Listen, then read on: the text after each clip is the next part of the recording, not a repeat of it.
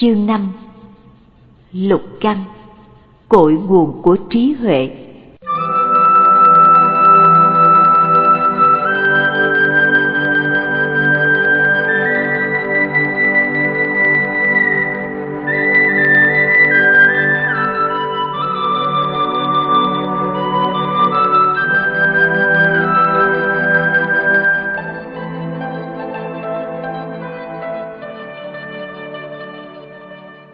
Lục căn có thể mang đến cho chúng ta sự khoái lạc và mê đắm.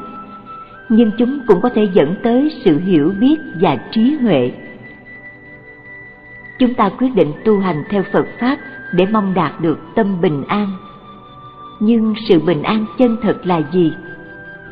Sự bình an chân thật, đức phật nói, không ở đâu xa xôi, nó ở ngay bên trong chúng ta. Chỉ là chúng ta không nhận ra nó mà thôi ai cũng mong tìm được sự bình an, nhưng chỉ thấy toàn là sự kích động và hỗn loạn. Họ không tin vào chính mình và chưa thỏa mãn với sự tu hành của mình. Nó tương tự như khi chúng ta rời khỏi nhà, đi hết nơi này đến nơi kia, nhưng chừng nào chúng ta chưa về lại nhà, chúng ta sẽ không thấy thỏa mãn. Chúng ta vẫn còn công việc để làm. Đó là bởi vì hành trình của chúng ta chưa hoàn tất chúng ta chưa đạt đến mục tiêu của mình.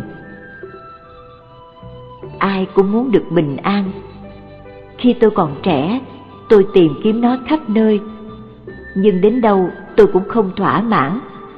Tôi lang thang trong rừng, viếng thăm nhiều vị thầy, đi nghe nhiều buổi thuyết pháp. Nhưng ở đâu tôi cũng không thấy thỏa mãn. Tại sao vậy? Chúng ta tìm kiếm sự bình an ở những nơi có rất ít cảnh sắc âm thanh, mùi vị, tin rằng sống yên tĩnh như thế sẽ dẫn tới sự mãn túc. Nhưng sự thật thì nếu chúng ta sống quá yên lặng ở những nơi mà không có gì xảy ra cả, trí huệ làm sao có thể phát sinh? Chúng ta có cảm nhận được một điều gì không? Thử nghĩ đi, điều gì sẽ xảy ra nếu mắt không nhìn thấy cảnh sắc, mũi không ngửi được gì, lưỡi không nếm được vị nào, thân thể không có cảm xúc. Sống như thế là sống như một người đuôi và điếc, một người mà mũi và lưỡi đã sức mất và thân thể hoàn toàn tê liệt, còn có gì ở đó nữa không? Vậy mà nhiều người nghĩ rằng nếu họ đi đến một nơi không có gì xảy ra, họ sẽ tìm được sự bình an. Khi mới xuất gia, tôi ngồi thiền và cảm thấy nhiều tiếng động quấy nhiễu mình. Tôi nghĩ làm sao để cho tâm được bình an đây? Thế là tôi lấy sáp ong nhét vào hai lỗ tai để tôi không thể nghe gì nữa. Tôi nghĩ rằng như thế là bình an rồi. Nhưng không, tất cả những tư tưởng và sự hỗn mang không đến từ lỗ tai. Chúng đến từ trong tâm của tôi. Đó mới là nơi để tìm kiếm sự bình an. Cho nên, dầu là ở đâu, bạn cũng không muốn làm điều gì cả bởi vì bạn cho rằng những việc đó chỉ quấy nhiễu sự tu hành của bạn. Bạn không muốn quét sân hay làm những việc như vậy, bạn chỉ muốn ngồi yên và tìm sự bình an theo kiểu đó. Vị thầy yêu cầu bạn giúp đỡ trong công việc hàng ngày, nhưng bạn chỉ làm cho chiếu lệ bởi vì bạn cho rằng đó là những chuyện bên ngoài. Một trong các đệ tử của tôi rất muốn buông bỏ và tìm sự bình an Tôi từng giảng dạy về sự buông bỏ, nên anh ta nghĩ rằng bằng cách buông bỏ tất cả, anh sẽ được bình an. Ngay ngày đầu tiên đến đây, anh từ chối làm bất cứ công việc gì. Ngay cả khi gió thổi bay mất nửa cái mái chòi của mình, anh cũng không làm gì cả. Anh nói rằng đó chỉ là chuyện bên ngoài. Thế là anh không bận tâm sửa chữa nó. Khi nắng chiếu, anh dời qua khi mưa rơi, anh dời lại. Công việc duy nhất của anh là tìm kiếm sự bình an. Những việc khác không đáng để bận tâm. Một hôm tôi đi ngang qua chòi của anh, nhìn thấy mái nhà sụp đổ. Ủa, chòi của ai vậy? Tôi hỏi. Khi biết đó là chòi của anh ta, tôi mới nói chuyện với anh, giải thích nhiều việc.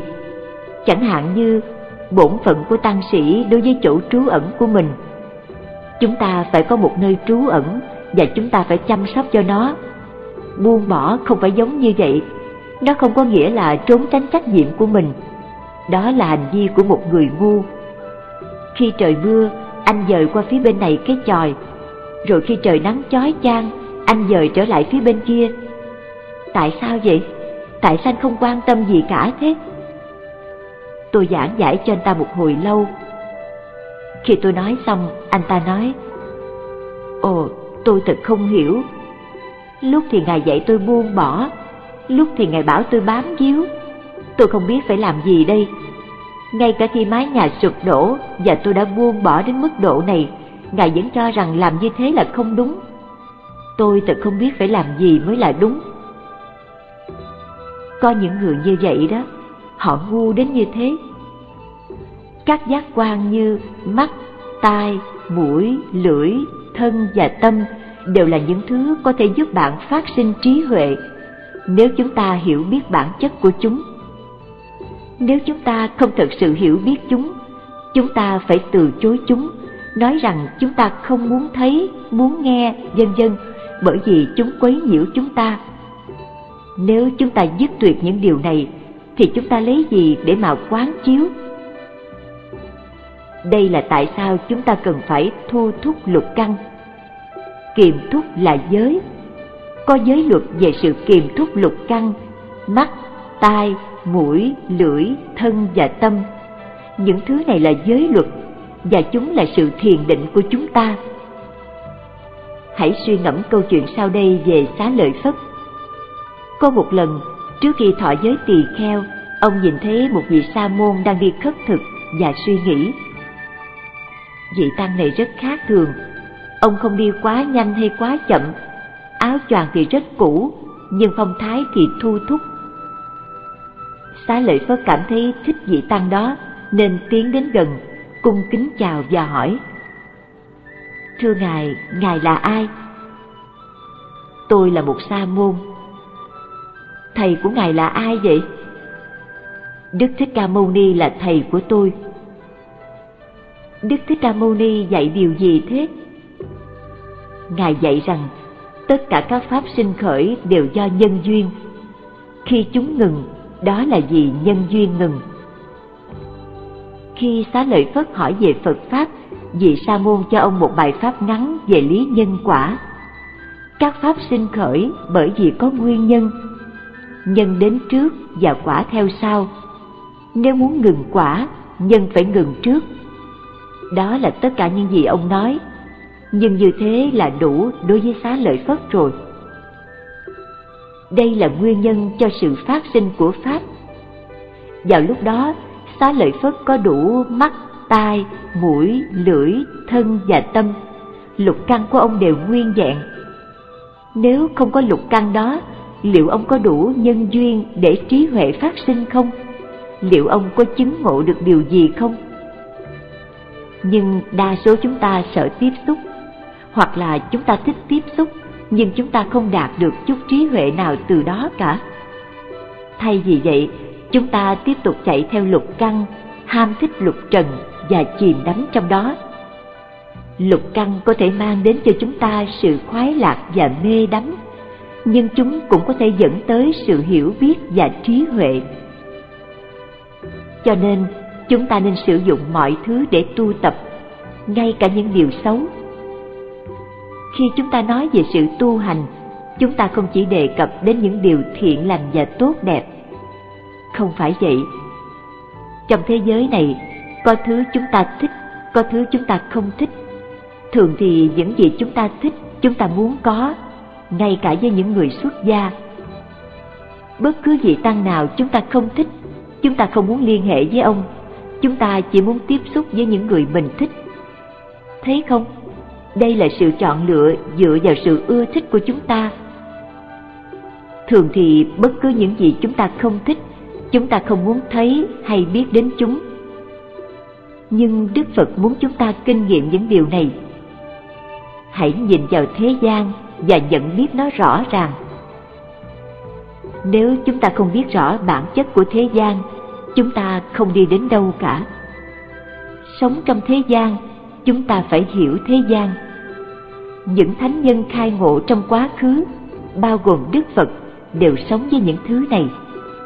Họ sống trong thế giới này giữa những người vô minh và chứng ngộ chân lý ngay nơi đây, không nơi nào khác. Nhưng họ có trí huệ, họ đã kiềm lục căn của họ. Kiềm thúc không có nghĩa là chúng ta không thấy, nghe, ngửi, nếm, cảm xúc hay suy nghĩ gì cả. Nếu hành giả không biết điều này, thì ngay khi họ vừa nhìn thấy hay nghe một điều gì, họ sẽ chạy như bay đi nơi khác, cho rằng làm như thế, trần cảnh sẽ mất dần lực lượng đối với họ, để rồi cuối cùng họ sẽ vượt lên khỏi nó. Nhưng họ sẽ không đi đâu cả, họ sẽ không dựng lên một thứ gì cả bằng cách đó.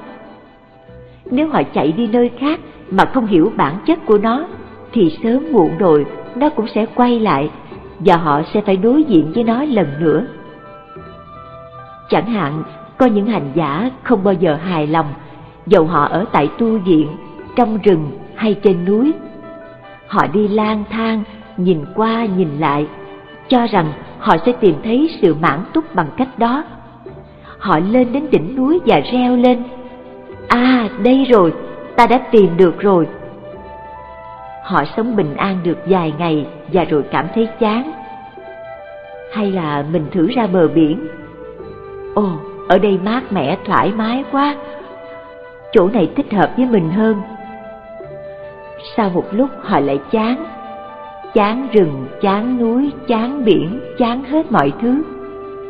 Đây không phải là sự chán ngán thế gian theo đúng nghĩa, cái mà nhà Phật gọi là chánh kiến. Nó chỉ là sự buồn chán, một quan niệm sai lầm. Khi họ trở lại tu viện, bây giờ mình sẽ làm gì đây? mình đã đi khắp nơi và trở lại với tay không? Thế rồi họ quăng bỏ y bát vào hoàng tục. Tại sao ở hoàng tục? Bởi vì họ không hiểu ý nghĩa của sự tu hành. Họ không thấy còn có gì để làm nữa. Họ lên bắc xuống nam, lên núi xuống biển mà vẫn không liễu ngộ điều gì cả. Vậy là xong, họ chết. Đó là bởi vì họ cứ tìm cách trốn tránh mọi thứ trí huệ không phát sinh. Sau đây là một thí dụ khác. Giả sử có một nhà sư quyết định chấp nhận thực tại thay vì trốn chạy. Ông tự lo cho mình, ông biết chính mình và những người khác. Ông không ngừng đối phó với những vấn đề. Giả sử ông là vị sư trụ trì. Một vị trụ trì phải đương đầu với hàng trăm công việc liên tục đòi hỏi sự chú ý của ông người ta không hỏi bạn điều này thì hỏi bạn điều kia, cho nên bạn phải luôn tỉnh táo, luôn cảnh giác trước khi bạn có thì giờ để chợp mắt ngủ, chúng đã đánh thức bạn với một vấn đề khác tình trạng này khiến bạn phải xem xét và hiểu biết sự việc bạn trở nên tinh xảo hơn đối với chính mình và những người khác trong nhiều phương diện sự tinh xảo này phát sinh từ sự tiếp cận từ sự đương đầu và đối phó với sự việc, không phải từ sự lẩn tránh chúng. Chúng ta không trốn chạy vấn đề với thân thể của mình, nhưng chúng ta trốn chạy trong tâm bằng cách sử dụng trí huệ của mình. Chúng ta hiểu biết với trí huệ ngay tại đây, chúng ta không trốn chạy bất cứ một điều gì cả. Đây là nguồn gốc của trí huệ. Bạn phải làm việc, phải liên hệ với những thứ khác. Ví dụ, sống trong một tu viện lớn, chúng ta phải cùng làm việc để chăm sóc mọi thứ trong ngoài. Bạn có thể nói rằng tất cả những thứ này là phiền não. Sống với nhiều tăng ni và với nhiều người tại gia lui tới mỗi ngày có thể phát sinh nhiều phiền não. Nhưng chúng ta phải sống như thế để có thể phát triển trí huệ và từ bỏ vô minh. Chúng ta muốn gì chứ? Chúng ta sống là để xóa tan sự vô minh hay để tăng trưởng chúng chúng ta phải quán xét mỗi khi mắt, tai, mũi, lưỡi, thân và tâm tiếp xúc với trần cảnh, chúng ta phải bình tĩnh và cảnh giác khi sự đau khổ phát sinh, ai là người đau khổ? Tại sao sự đau khổ này phát sinh? Vị trụ trì một tu viện phải chăm sóc nhiều đệ tử. Điều này có thể gây ra nhiều đau khổ. Nếu chúng ta sợ đau khổ và không muốn đối diện chúng chúng ta đi đâu để tranh đấu với chúng? Nếu đau khổ phát sinh và chúng ta không biết, làm sao chúng ta đối phó với chúng? Thoát ly khổ đau có nghĩa là biết cách thoát khỏi khổ đau, chứ không có nghĩa là trốn chạy mỗi khi sự đau khổ phát sinh. Làm như thế chỉ mang sự đau khổ đi theo bạn mà thôi. Nếu bạn muốn nhận biết khổ đau, bạn phải nhìn vào tình trạng hiện tại. Vấn đề nảy sinh ở nơi nào thì phải được hóa giải ở ngay tại nơi đó. Nơi nào có khổ đau, nơi đó phát sinh sự chấm dứt khổ đau khổ đau phải chấm dứt tại nơi nó phát sinh. Bạn phải giải quyết vấn đề tại nơi đó. Kẻ trốn tránh khổ đau vì sợ hãi là kẻ khờ dại nhất thế gian. Họ chỉ làm cho sự vô minh của mình sâu dày thêm mà thôi. Đau khổ là chân lý đầu tiên của tứ diệu đế. Tứ diệu đế bao gồm chân lý về sự khổ, chân lý về nguyên nhân của sự khổ, chân lý về sự diệt khổ và chân lý về con đường để diệt khổ. Đừng xem sự đau khổ như là một điều gì ghê tởm, xấu xa. Trốn tránh khổ đau là không tu hành theo chánh pháp. Đức phật dạy chúng ta cách trốn tránh có trí huệ. Chẳng hạn, giả sử bạn đạp một cái gai và cảm thấy rất đau. Bạn sờ quanh chỗ đau nhưng không tìm thấy gì, nên bạn nhún vai và bước đi tiếp một lúc sau, bạn lại đạp lên một thứ gì khác và lại cảm thấy đau. Điều này cứ lặp lại mãi. Nguyên nhân của sự đau đó là gì? Đó là cái gai mắc kẹt trong bàn chân bạn. Sự đau đớn này luôn kề cận một bên. Mỗi khi sự đau đớn phát sinh, bạn nhìn lại bàn chân và sờ quanh một chút, nhưng không tìm thấy cái gai, nên bạn lại thôi. Một lúc sau, nó lại đau và bạn lại nhìn lần nữa. Khi đau khổ phát sinh, bạn phải lưu ý, đừng làm ngơ. Mỗi khi thấy đau, bạn lại tự nhắc mình, cái gai vẫn còn ở đó. Mỗi khi bạn thấy đau, cái ý tưởng muốn dứt bỏ cái gai cũng phát sinh. Nếu bạn không lấy nó ra, bạn sẽ tiếp tục bị đau. Sự đau đớn sẽ cứ quay trở lại mãi, cho đến khi ý muốn loại bỏ cái gai chiếm cứ toàn bộ tâm trí của bạn. Và rồi sẽ có một lúc bạn không chịu nổi nữa và quyết định lấy chưa được cái gai đó ra ngoài, bởi vì nó nhức quá. Nỗ lực tu hành của chúng ta cũng phải giống như thế. Nơi nào có khổ đau, nơi đó có sự xung đột và chúng ta phải xem xét. Hãy thẳng thắn đối diện với vấn đề. Lấy cái gai ra khỏi bàn chân của bạn chỉ việc lôi nó ra. Bạn phải biết tâm của mình bị kẹt ở chỗ nào. Khi bạn xem xét vấn đề của mình, bạn sẽ biết nó, thấy nó và kinh nghiệm được bản chất thật của nó. Tuy nhiên, bạn phải kiên định và tinh tấn trong sự tu hành. Mỗi khi một cảm giác khó chịu phát sinh nơi bàn chân của bạn, chẳng hạn, bạn phải tự nhắc nhở mình lấy cái gai đó ra bạn không từ bỏ quyết tâm của mình. Cùng thế ấy, khi đau khổ phát sinh trong tâm, chúng ta phải quyết tâm dứt sạch tận gốc rễ mọi phiền não. Đây là một quyết tâm kiên định và không ngừng nghỉ. Cuối cùng, mọi phiền não sẽ rơi vào tay của chúng ta và chúng ta có thể kết liễu chúng. Cho nên, chúng ta làm gì với sự hạnh phúc và khổ đau? Tất cả các pháp sinh khởi bởi do nhân duyên. Khi quả ngừng, đó là vì nhân đã ngừng. Nếu chúng ta không bám víu hay dính mắc vào một điều gì đó, thì cũng như rằng điều đó không hề tồn tại. Nếu có sự hiện hữu, thì phải có sự phát sinh. Sự dính mắc hay ràng buộc là điều kiện tiên quyết để đưa đến sự khổ. Mỗi khi sự khổ phát sinh, hãy xem xét nó xem xét giây phút hiện tại. Xem xét chính thân và tâm của bạn. Khi hạnh phúc phát sinh, đâu là nguyên nhân của niềm hạnh phúc đó? Hãy nhìn vào nơi đó. Bất cứ nơi nào những thứ này phát sinh, hãy cảnh giác. Cả hạnh phúc lẫn khổ đau phát sinh từ sự dính mắc. Những hành giả thuở xưa xem xét tâm của mình như sau. Chỉ có sự sinh khởi và tàn lụi, không có một thực thể thường hằng. Họ suy ngẫm từ mọi khía cạnh và nhận thấy rằng không có gì nhiều với cái tâm này của họ, không có gì kiên định. Chỉ có sinh và diệt, diệt rồi sinh, không có gì có tính cách lâu dài. Trong khi đi hay ngồi, họ nhận biết sự việc như thế đó. Nhìn nơi đâu, họ cũng chỉ thấy có khổ đau, chỉ vậy thôi. Như thể một cục sắt lớn vừa được nung nóng trong lò lửa, toàn thể cục sắt đều nóng. Nếu bạn chạm nó ở phía trên hay phía dưới, nó cũng đều nóng. Chạm vào bốn phía, phía nào nó cũng nóng, khắp chỗ đều nóng, không có một nơi nào trên cục sắt là mát mẻ cả. Nếu chúng ta không suy ngẫm về những điều này, chúng ta không biết gì về chúng cả. Chúng ta phải nhìn cho rõ, đừng chỉ bị sinh ra, phải biết tiến trình của sự sinh. Những tư tưởng như, ồ tôi không chịu nổi người đó, hắn làm gì cũng sai cả, sẽ không còn nảy sinh nữa. Hay, tôi rất thích cái đó. Những điều này không nảy sinh, đó chỉ là những tiêu chuẩn thích và không thích của thế giới Chúng ta phải sử dụng những quy ước của thế giới để đối tác với nhau, nhưng bên trong chúng ta phải rỗng không.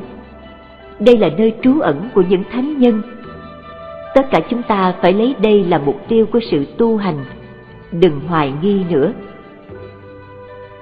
Trước khi đi tu tôi từng nghĩ rằng chùa chiền ở khắp nơi nhưng sao chẳng có bao nhiêu người tu hành hay nếu họ có đi tu họ cũng chỉ tu một thời gian ngắn rồi hoàn tục còn những người không bỏ cuộc thì vẫn không nỗ lực tu hành. Tại sao vậy? Thế rồi tôi quyết tâm. Được, ta sẽ xả bỏ thân tâm mình trong kiếp sống này và thử làm theo lời dạy của Đức Phật cho đến cuối cùng. Ta sẽ chứng ngộ ngay trong kiếp này, bởi vì nếu không, ta sẽ vẫn chìm đắm trong biển khổ. Ta sẽ buông bỏ tất cả những thứ khác và quyết tâm tu hành bất kể khó nhọc hay đau khổ bao nhiêu, ta cũng sẽ kiên trì. Nếu ta không làm thế, ta sẽ tiếp tục nghi ngờ mãi. Nghĩ như thế rồi, tôi khởi sự tu hành. Bất kể hạnh phúc, đau khổ hay khó nhọc bao nhiêu, tôi vẫn tiếp tục. Tôi coi cả cuộc đời mình như thể đó chỉ là một ngày một đêm. Tôi sẽ theo lời dạy của Đức Phật, tôi sẽ tu hành để hiểu được tại sao thế giới hư ảo này khốn khổ đến thế? Tôi muốn biết, tôi muốn tinh thông giáo lý, nên tôi quyết định tu hành. Những người xuất gia chúng ta xả bỏ được bao nhiêu đời sống thế gian? Nếu chúng ta tiến bộ nhiều, có nghĩa là chúng ta đã xả bỏ được tất cả. Chúng ta xả bỏ tất cả những thứ mà người đời hưởng thụ, cảnh sắc, âm thanh, mùi, vị và cảm xúc chúng ta dứt bỏ tất cả nhưng rồi chúng ta lại kinh nghiệm chúng cho nên người tu hành phải thiểu dục tri túc và không dính mắc vào bất cứ thứ gì. Dầu đó là lời nói, miếng ăn hay bất cứ gì, chúng ta cũng dễ dàng hài lòng. Ăn uống giản dị, ngủ giản dị, sống giản dị. Bạn càng tu tập như thế này, bạn càng cảm thấy mãn túc hơn nhiều. Pháp, bạn phải tự mình chứng ngộ. Tự mình nhận biết có nghĩa là tự mình tu hành bạn chỉ có thể nương tựa vào vị thầy khoảng 50% đoạn đường mà thôi. Ngay cả những gì tôi giảng dạy bạn hôm nay, tự nó hoàn toàn vô dụng. Tuy rằng đó là những điều đáng nghe, nhưng nếu bạn tin vào đó chỉ vì tôi nói thế, bạn là người khờ dại. Hãy thực hành hãy nhận biết nó bên trong chính bạn hãy tự mình làm lấy như thế mới lợi ích hơn nhiều và rồi bạn sẽ biết được mùi vị của đạo pháp đây là lý do đức phật không nói quá tỉ mỉ về những quả vị tu hành, bởi vì đó là những việc không thể nghĩ bàn cũng giống như khi bạn cố miêu tả những màu sắc khác nhau với một người mù bẩm sinh, nó là màu vàng tươi Nói như thế chẳng giúp ích được bao nhiêu. bạn phải tự mình chứng ngộ.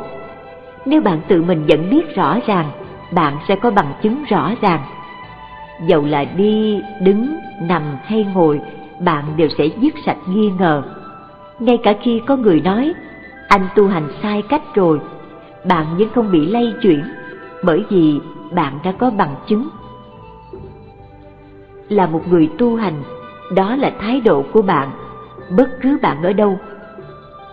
Không ai có thể bảo bạn một điều gì, bạn phải tự mình nhận biết. Chánh kiến bạn phải có, nhưng để tu hành được như thế, dầu chỉ một tháng cũng rất hiếm. Có một lần tôi đến một tu viện phía Bắc và sống ở đó với một vài vị sư già mới xuất gia. Tôi làm tròn những bổn phận mà một vị sư trẻ thường làm, lấy thức ăn cho họ, giặt rửa y bát và đổ bô phóng uế của họ, vân vân. Tôi không nghĩ là mình đang làm gì cho một người nào, mà chỉ cảm thấy rằng đây là một phần trong sự tu hành của tôi. Bởi vì những người khác không làm những việc này nên tôi làm, chỉ thế thôi. Tôi xem đó như là một cơ hội để tạo phước báo và tôi cảm thấy mãn nguyện. Vào những ngày rằm hay mồng một, tôi chùi dọn chánh điện và chuẩn bị nước để rửa và uống.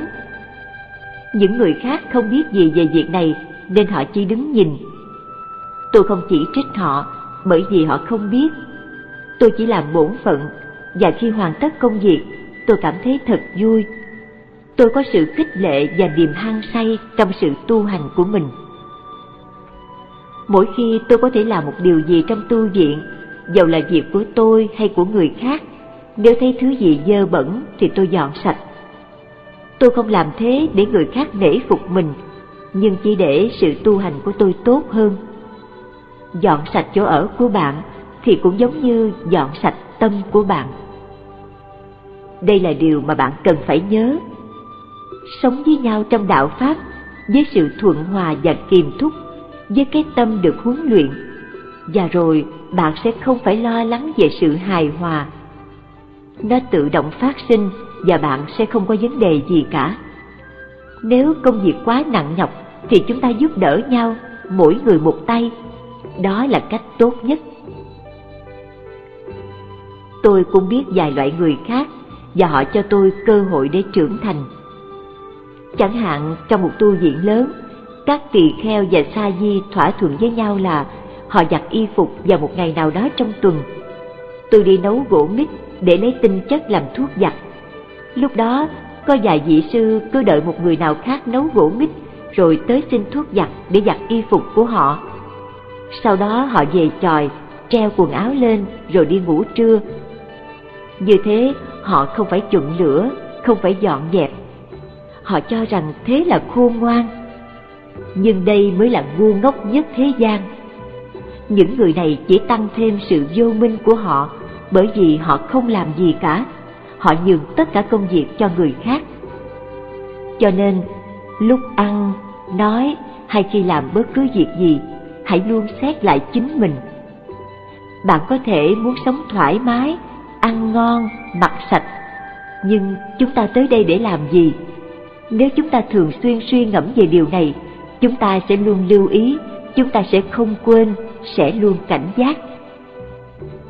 Hãy sống tỉnh giác như thế, nỗ lực tu tập trong mọi tư thế. Nếu chúng ta không nỗ lực, sự việc sẽ khác hẳn. Lúc ngồi, bạn ngồi như thể bạn đang ở dưới phố. Lúc đi, bạn đi như thể bạn đang ở dưới phố. Và rồi, bạn muốn đi quanh quẩn dưới phố với những người tại gia. Nếu không nỗ lực tu hành, tâm sẽ hướng đến một nơi khác. Bạn không kháng cự và cưỡng lại đầu óc của mình mà cho phép nó trôi nổi theo ngọn gió cảm xúc.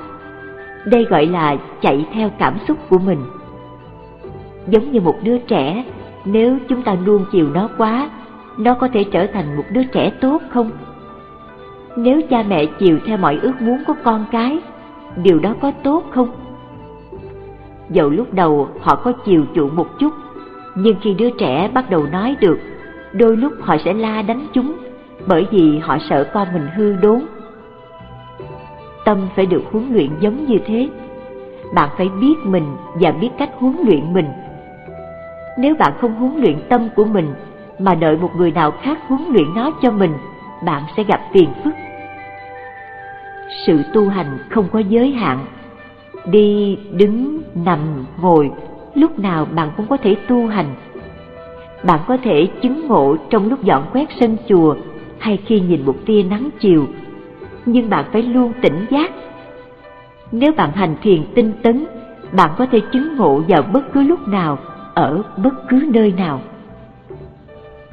Đừng lơ là, hãy lưu ý, hãy cảnh giác. Khi đi khất thực, nhiều thứ cảm xúc khác nhau có thể phát sinh và tất cả đều là pháp để tu tập. Khi bạn trở lại tu viện và ăn cơm, có rất nhiều pháp để bạn quán xét. Nếu bạn luôn nỗ lực, tất cả những thứ này sẽ là đối tượng của thiền quán, trí huệ sẽ nảy sinh và bạn sẽ chứng ngộ. Nếu chúng ta có chánh niệm, chúng ta sẽ không xem thường sự việc. Chúng ta luôn quán chiếu các pháp. Một khi đạt đến trình độ này, sự tu hành của chúng ta sẽ không biết có ngày và đêm. Nó sẽ tiếp tục không ngừng. Không có gì có thể ô nhiễm sự tu hành của chúng ta. Và nếu có, chúng ta sẽ nhận biết ngay lập tức tâm sẽ không chạy theo những thứ như, tôi nghĩ tôi sẽ đi tới nơi đó, hay có lẽ đi nơi kia, nhưng chỗ nọ có lẽ sẽ vui hơn. Đó là đường lối của thế gian. Đi theo đường đó, và rồi sự tu hành sẽ tiêu tan. Hãy luôn tỉnh giác, không ngừng quán xét.